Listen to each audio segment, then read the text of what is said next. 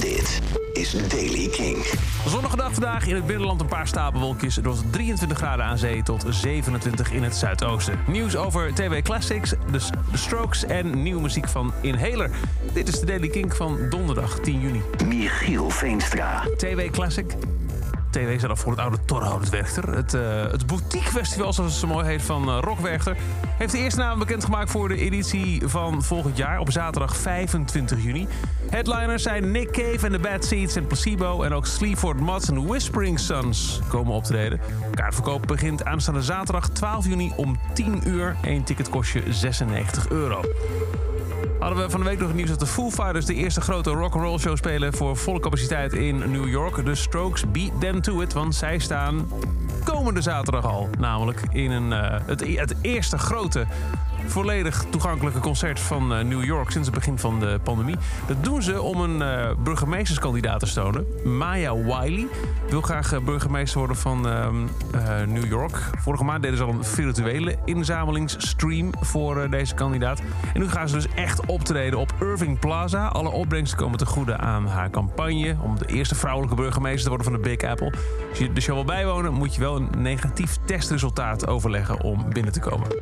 En dan in Inhaler. Het is het eerste nummer dat de band ooit schreef. Is al eens eerder uitgekomen. Bleek ook uiteindelijk de titeltrack van het album dat op 9 juli uitkomt. Het debuutalbum van de band. It Won't Always Be Like This.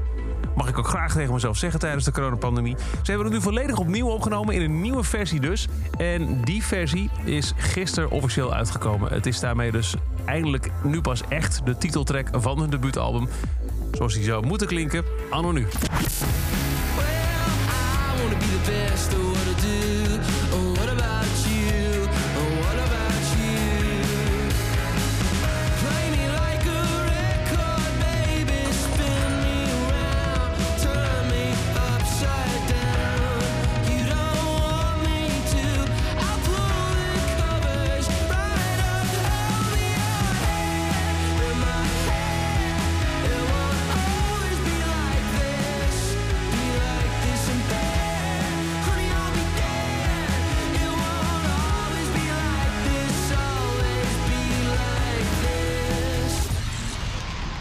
Inhaler, It Will Always Be Like This. Geladeerd met een klein stuk van mijn bureaustoel. Ik sorry, sorry daarvoor.